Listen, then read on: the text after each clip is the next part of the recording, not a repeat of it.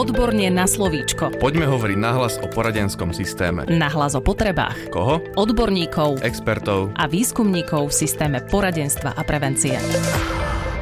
Vítajte v podcaste Odborne na slovíčko. Pozdravuje vás Darina Mikolášová a v predchádzajúcich podcastoch sme mali, ak ste nás počúvali, možnosť dozvedieť sa, čo štandardizácia v psychodiagnostike znamená a prečo je vlastne dôležitá. Dnes si v podcaste s názvom Štandardizácia nastavenie procesu kontinuálnej dostupnosti diagnostických nástrojov povieme o procese štandardizácie, ktorým sa zaoberá Výskumný ústav detskej psychológie a patopsychológie v rámci národného projektu Usmerňovať pre prax. Rozprávať sa budem so psychologičkou Katarínou Dančovou, Štefánovou, ktorá sa tejto téme venuje a je vo výskumnom ústave detskej psychológie a patopsychológie internou expertkou v rámci národného projektu Usmerňovať pre prax. Vítajte v štúdiu. Dobrý deň, prajem. Povedzme si hneď na úvod, čo je cieľom štandardizácie, ktorá momentálne vo výskumnom ústave detskej psychológie a patopsychológie prebieha. Okrem prebiehajúcich úloh vo Woodpape v rámci národného projektu je jedným z cieľom našej aktivity štandardizácia vybraných diagnostických nástrojov, a to už žiakov v materských a základných školách. Takisto je zároveň našim cieľom overiť test u detí z inopodnetného, inokultúrneho a inojazyčného prostredia, ktorý je zameraný na jazykovú kompetenciu detí predškolského veku.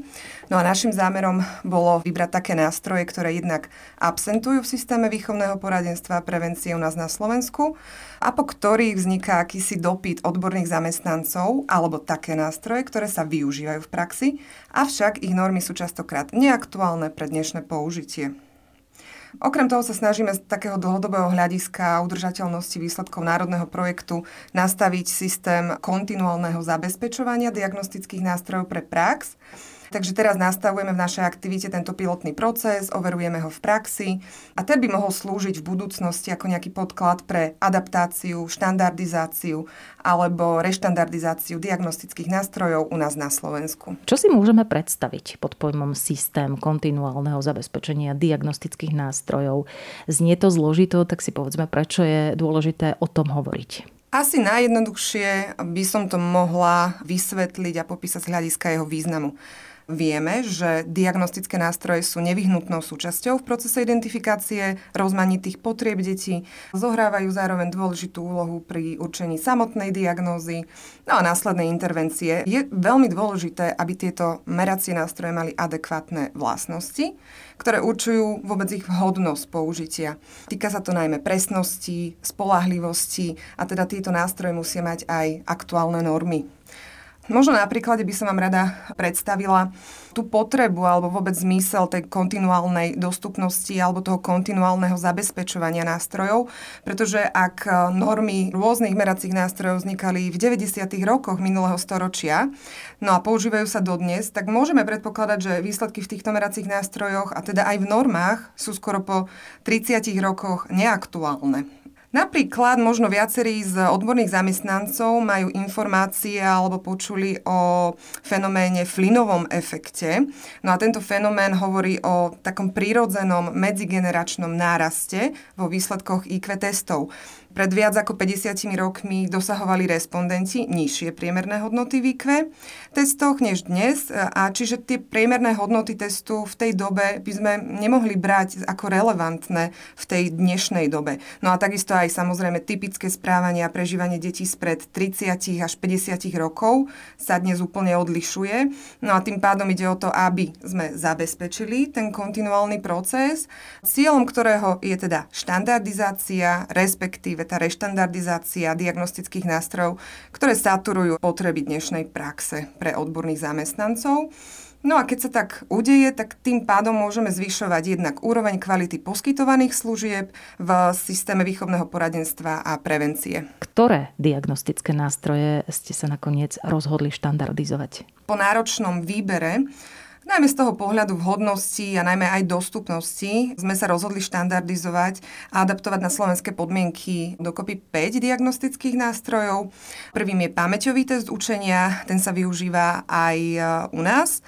Takisto test cesty, tretím je dotazník seba hodnotenia školskej úspešnosti detí, ktorý má skrátku SPAS a tieto dotazníky, ako som povedala, tak sa používajú aj u nás, avšak tie normy nie sú aktuálne. No a okrem toho do tohto výberu bol zaradený aj český dotazník od Zemanovej, Dolejša a kolektívu autorov s názvom Škála miesta kontroly. No a tieto nástroje sú určené pre deti na základných školách. No a posledným piatým diagnostickým nástrojom je test porozumenia reči od doktorky Kopicovej, ktorý je určený primárne pre deti predškolského veku od 4 rokov do 6 rokov a 11 mesiacov. A ten takisto preberáme z Českej republiky. Ešte čo je dôležité možno spomenúť je to, že okrem štandardizácie tohto testu od doktorky Kopicovej, tak tento test chceme akoby overiť jeho výsledky a jeho nejakú použiteľnosť, využiteľnosť aj na špecifickej vzorke detí z inopodnetného, inokultúrneho a inojazyčného prostredia. Určite bude zaujímavé hovoriť aj o tom, čo merajú a na čo presne sú zamerané dané diagnostické nástroje. Vzhľadom na to, že na začiatku budúceho roka chystáme webináre o každom jednom diagnostickom nástroji, tak každý z poslucháčov, ktorý by sa chcel o nich viac dozvedieť, najmä nejaké detailné informácie o spôsobe ich administrácie alebo spôsobe ich vyhodnocovania, tak uh, môže sa prihlásiť na tento seminár. Takže naozaj iba skrátke. Prvým nástrojom je teda test porozumenia reči, ako som spomínala, tak ten teda štandardizujeme a overujeme na špecifickej vzorke e, detí predškolského veku je v podstate takým krátkým screeningovým nástrojom, určeným teda pre deti od 4 do 6 rokov a 11 mesiacov. Zachytáva najmä problémy v dieťaťa v porozumení hovorenému slovu, v sluchovej pozornosti a sluchovej pamäti. U najstarších detí, čiže u tých 6-ročných, zachycuje aj pravoľavú orientáciu a orientáciu v priestore, takže tento test vzhľadom aj k jeho nenáročnej administrácii môže byť napríklad súčasťou testovej batérie v téme školskej pripravenosti alebo školskej zrelosti. Ďalším nástrojom je test cesty, ktorý určite viacerí teda poznáte, pretože sa využíva aj u nás. Tak je to krátka orientačná neuropsychologická skúška. Ten zvykne bývať v batérii, najmä v klinickej praxi s inými diagnostickými nástrojmi a zameriava sa hlavne na odhalenie nejakých základných eh, neurologických dysfunkcií. No a test má screeningový charakter.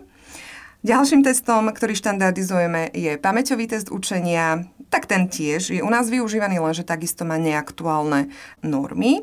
No a tento test meria kapacitu krátkodobej aj dlhodobej verbálnej pamäte, schopnosti učiť sa, alebo meria vybavovanie naučených informácií a zachytáva aj poruchy predstav, Čiže postihuje akoby pomerne komplexný okruh kognitívnych schopností, ktoré sú dôležité pre učenie Ďalším testom je škála miesta kontroly. Tak je to nový test, ktorý mm, sme prebrali teda z Českej republiky od Zemanovej Doleša a kolektívu autorov. V podstate ide o krátku skúšku alebo o krátku škálu, ktorá pozostáva z 12 výrokov, čiže jeho administrácia je veľmi nenáročná na čas.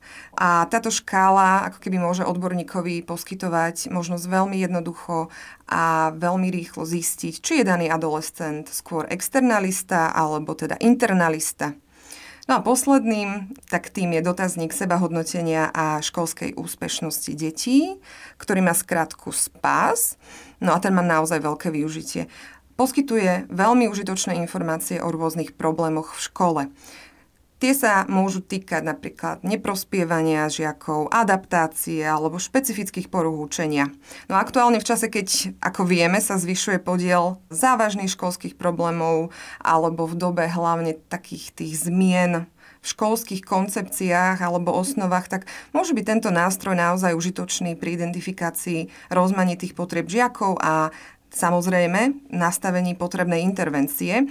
No a možno by som ešte doplnila, že tento dotazník SPAS meria 6 základných oblastí a to sú všeobecné schopnosti žiaka, matematika, čítanie, pravopis, písanie a seba dôvera žiaka. Poďme si ešte špecifikovať, ako ste proces štandardizácie nastavili a čo bolo potrebné pre jeho realizáciu. Tak možno v úvode by som povedala, že naozaj tento proces si vyžaduje detailné prípravy Tak na začiatku, keby som to mala tak zhrnúť, tak bolo v prvom rade potrebné vybrať nástroje, ktoré jednak odborní a pedagogickí zamestnanci môžu využiť vo svojej práci s dieťaťom. No a po tomto výbere bolo dôležité zabezpečiť licenčné zmluvy, vôbec aby sme mohli tieto nástroje štandardizovať alebo adaptovať na slovenské podmienky. No a samozrejme nástroje prebrané z Českej republiky, tak tie preložiť do slovenského jazyka. Potom bolo dôležité, aby sme navrhli metodológiu zberu dát, teda postupy zberu dát. Vytvorenie takejto akoby jednotnej metodológie bolo veľmi dôležité, pretože ak chceme robiť normy, dáta sa nezbierajú len na jednom mieste a nezbiera ich len jeden človek, ale sú zbierané v rámci celého Slovenska viacerými osobami a teda aj tie podmienky zberu musia byť pre každého administrátora rovnaké. No a takisto v tomto procese bolo dôležité definovať ďalej spôsob výberu výskumného súboru alebo vytvorenie spôsobu anonymizácie respondentov a ochrany ich osobných údajov. Ďalej sme v našom týme vytvorili aj sprievodné dokumenty, ktoré boli akoby nevyhnutné pre zabezpečovanie tohto zberu dát. No ako napríklad e, informovaný súhlas pre zákonných zástupcov dieťaťa, adamnestický dotazník, ktorý by nám ako keby doplňal ten obraz o danom dieťati. Sprievodný text pre rodičov detí, pretože je dôležité, aby aj rodičia boli informovaní, za akým účelom majú udeliť súhlas na testovanie ich dieťaťa, alebo sme vytvorili aj informácie pre riaditeľa školy. Ďalej bolo teda potrebné určiť veľkosť výskumného súboru detí tak, aby ten súbor bol reprezentatívny, aby výsledky z administrácie mohli byť zovšeobecniteľné na slovenskú populáciu vybraných detí. No a keďže k vytvoreniu noriem a k overeniu týchto nástrojov je teda potrebná administrácia, tak v rámci celého Slovenska, nie len na nejakom území, bolo nutné zabezpečiť ďalšie ľudské zdroje na plnenie týchto úloh. Takže v procese štandardizácie okrem vášho týmu spolupracovali aj ďalšie osoby, predpokladám? Áno, áno. Išlo o externých expertov a teda odborníkov z praxe pričom ich výber podliehal ako keby viacerým projektovým kritériám. Išlo o osoby, ktoré sú kvalifikované v odbore psychológia alebo v nejakom príbuznom odbore s humanitným zameraním. Ďalej išlo osoby, ktoré buď pôsobia na vysokej škole alebo univerzite, alebo takisto v poradenskom zariadení a teda majú prax s administráciou diagnostických nástrojov.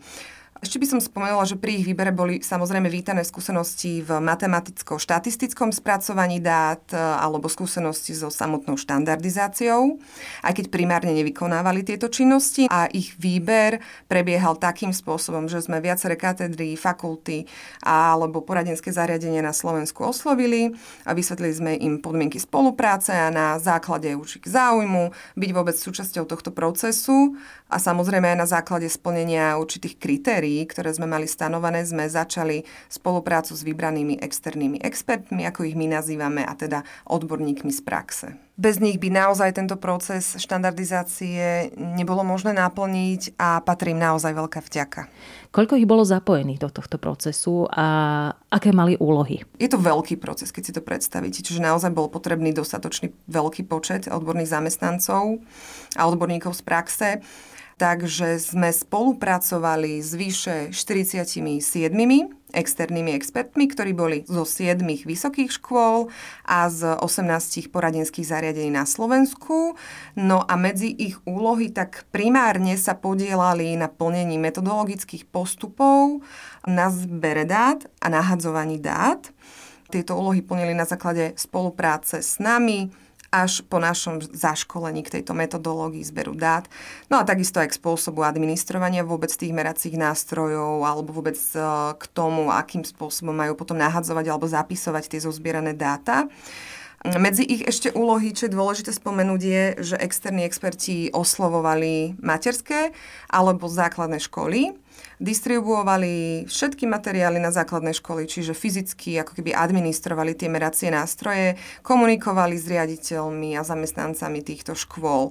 Ale ešte čo vnímam za veľmi podstatné je spomenúť to, že okrem nich v tomto našom projekte alebo teda výskumnej úlohe boli súčasťou aj študenti vysokých škôl, ktorých prácu metodicky koordinovali externí experti z vysokoškolského a univerzitného prostredia, no a tých sa zapojilo až 130, čo považujem za veľmi pozitívne, pretože študenti vysokých škôl dostali akoby ďalší priestor pre nadobudnutie alebo prehlbenie si vôbec tých zručností a schopností, jednak potrebných pre prácu s deťmi, pre prácu napríklad s dátami alebo so samotným zberom týchto dát. Aké činnosti vykonávali práve študenti? Ako som spomínala, tak e, ich prácu teda koordinovali externí experti, ktorých sme my zaškolovali a medzi ich hlavné činnosti patril najmä zber dát, ale na základných školách. Pri zbere zase v materských školách bolo menej študentov a tí administrovali test porozumenia reči od doktorky Kopicovej len deťom z inopodnetného prostredia. Deti ako keby s primárnym jazykom slovenským boli testovaní, aj keď to slovo nerada používam, odbornými zamestnancami z poradenských zariadení. No ale späť k ich činnostiam. Okrem zberu dát sa podielali na distribúcii materiálov na základné školy, a zápisu zo zbieraných údajov do nami vytvorených podkladových materiálov, ktoré sme teda vytvorili. Ale čo je dôležité, tak vlastne tá motivácia byť vôbec súčasťou tohto procesu, tak ich motivovanie mali na starosti práve externí experti danej vysokej školy, čiže ich pedagógovia. No a študentom samozrejme, ktorí sa zapojili do tohto procesu od nás, bolo po skončení spolupráce vystavené aj potvrdenie o praxi, ktoré im môže v budúcnosti slúžiť ako benefit pri uchádzaní sa miesta alebo ďalšie ďalšieho štúdia. Zber dát teda prebiehal na materských a základných školách. Zaujímalo by ma, koľko škôl sa zúčastnilo tohto celého procesu štandardizácie? My sme veľmi radi, naozaj sa jednalo o vysoký počet, naozaj sa chcem na tomto mieste poďakovať všetkým e, inštitúciám, ktoré boli ochotné súhlasiť so zberom, ktorý mohol e, na ich školách predbiehať. No ale test porozumia reči bol teda administrovaný v materských školách. Koncom februára až začiatkom marca, no a ostatné štyri diagnostické nástroje, ktoré sú určené teda pre žiakov na základných školách, tak tam prebehol zber tiež koncom marca. Môžeme si teda predstaviť, že ako keby každý externý expert alebo ani jeden externý expert nerobil dve úlohy naraz, tieto výskumné, ktoré sme im zadali, ale jedni zbierali na materských školách, druhí zbierali napríklad na základných školách a samozrejme na tom spolupracovali aj študenti, ako som vravela. No a k číslam, tak e, zberu dát sa zúčastnilo cez 90 materských škôl, no a viac ako 67 základných škôl na Slovensku. Na základných školách boli testovaní žiaci od 3. do 9. ročníka. Stretávali ste sa vy alebo externí experti s nejakými možno problémami počas zberu dát? Asi by som klamala, keby som povedala, že bolo všetko úplne ideálne. No ale medzi tie problémy, najmä ale na tých základných školách, boli jednak nízka ochota rodičov súhlasiť so zapojením ich dieťaťa do tohto procesu. Možno to súviselo s ich nejakou nedôverou alebo nejakými obavami, ako vôbec bude naložené s údajmi o ich dieťati, no a preto bolo našou snahou byť čo najviac transparentný aj v sprievodnom liste pre rodičov vysvetliť naliehavosť tohto procesu a potreby tohto zberu s cieľom teda štandardizácie diagnostických nástrojov. No a v tomto liste sme tiež definovali, ako bude narábané s údajmi o ich dieťati, či už z anamnestického dotazníka alebo zo samotnej administrácie. No a v podstate sme opísali celý ako keby priebeh. No niekedy však ani toto nebolo postačujúce pre tých rodičov, aby vôbec súhlasili so zapojením ich dieťaťa do tohto procesu. No a ďalším problémom, ktorý vnímame taktiež na základných školách, bolo najmä priestorové vybavenie tých základných škôl, nakoľko dva nástroje, pamäťový test učenia a test cesty, si vyžadovali individuálnu administráciu, ale v samostatnej miestnosti, kde bol prítomný len administrátor a dieťa. Je to najmä z toho dôvodu, aby boli zamedzené nejaké rušivé vonkajšie vplyvy z prostredia, aby sa samozrejme aj ten žiak vedel sústrediť a podať čo najlepší výkon. No ako sme aj počúvali v podcaste doktora Tomšíka, tak v niektorých štátoch sveta je dokonca legislatívne ukotvená téma kontinuálneho testovania žiakov alebo detí po nejakých 5 až 10 rokoch a s tým cieľom, aby tieto nástroje boli reštandardizované, čiže aby mali opäť aktuálne normy, čiže ako som spomínala, že ten posun v určitých vlastnostiach prežívaní vo výkonoch detí sa líši v minulosti a teda dnes. Takže samozrejme tieto problémy sa odzrkadlili aj na ochote inštitúcií niektorých vôbec povoliť realizáciu tohto výskumu. Takže preto som aj vyjadrila vďaku inštitúciám, ktoré vôbec súhlasili s vykonávaním tohto výskumu a uvoľnili svoje priestory pre našich e, externých expertov. No a s tým súvisí práve to, že v budúcnosti preto určite vnímame za podstatné správnymi mechanizmami medzi ľuďmi spopularizovať tento proces a poukázať na jeho význam a práve tú potrebnú systematickosť v tej štandardizácii, prípadne v reštandardizácii diagnostických nástrojov. Aký je momentálny stav? Viete nám ho približiť? Kde sa asi nachádzate? Čo vás ešte v budúcnosti čaká? Tak čaká nás ešte celkom dlhá cesta do skončenia projektu, ale momentálne sme ukončili zber dát na materských aj základných školách. K dispozícii máme dáta od približne 1600 detí v predškolskom veku, no a z toho máme cez 270 detí z inopodnetného, inokultúrneho, inojazyčného prostredia. No a v rámci zberu dát na základných školách máme vyzbierané dáta približne od 1800 žiakov a dáta naďalej teda spracovávame v tomto momente. Čo nás v budúcnosti čaká, tak po ich spracovaní, mm, úprave, sfinalizovaní, tak pristúpime k štatistickým analýzam, v ktorých overíme psychometrické vlastnosti, čiže ako som spomínala, presnosť, spolahlivosť tých daných meracích nástrojov Následne vytvoríme už tie normy pre danú populáciu detí. No a po ukončení tejto fázy pristúpime k vytvoreniu dodatkov a manuálov. Ešte si poďme povedať o tom, ako sa môžu odborní zamestnanci dostať k novým normám alebo k diagnostickým nástrojom. Dotazník seba hodnotenia školskej úspešnosti, pamäťový test učenia a test cesty si môžu odborní zamestnanci zakúpiť cez spoločnosť psychodiagnostika, pričom normy budú mať k dispozícii ako dodatky k doterajším manuálom a ďalšie dva testy, čiže škálu miesta kontroly Zemanovej, Dolejša a kolektívu autorov a test doktorky Kopicovej, tak tie budú vydávané Woodpapom. Bližšie informácie o spôsobe získania nástrojov budeme ďalej aktualizovať. V dnešnej časti podcastu Odborne na slovíčko uzatvárame sériu podcastov štandardizácie psychodiagnostických nástrojov so psychologičkou Katarínou Dančovou, ktorá je internou expertkou po výskumnom ústave detskej psychológie a patopsychológie. Ďakujem, že ste prijali naše pozvanie do štúdia. Ďakujem veľmi pekne za pozvanie.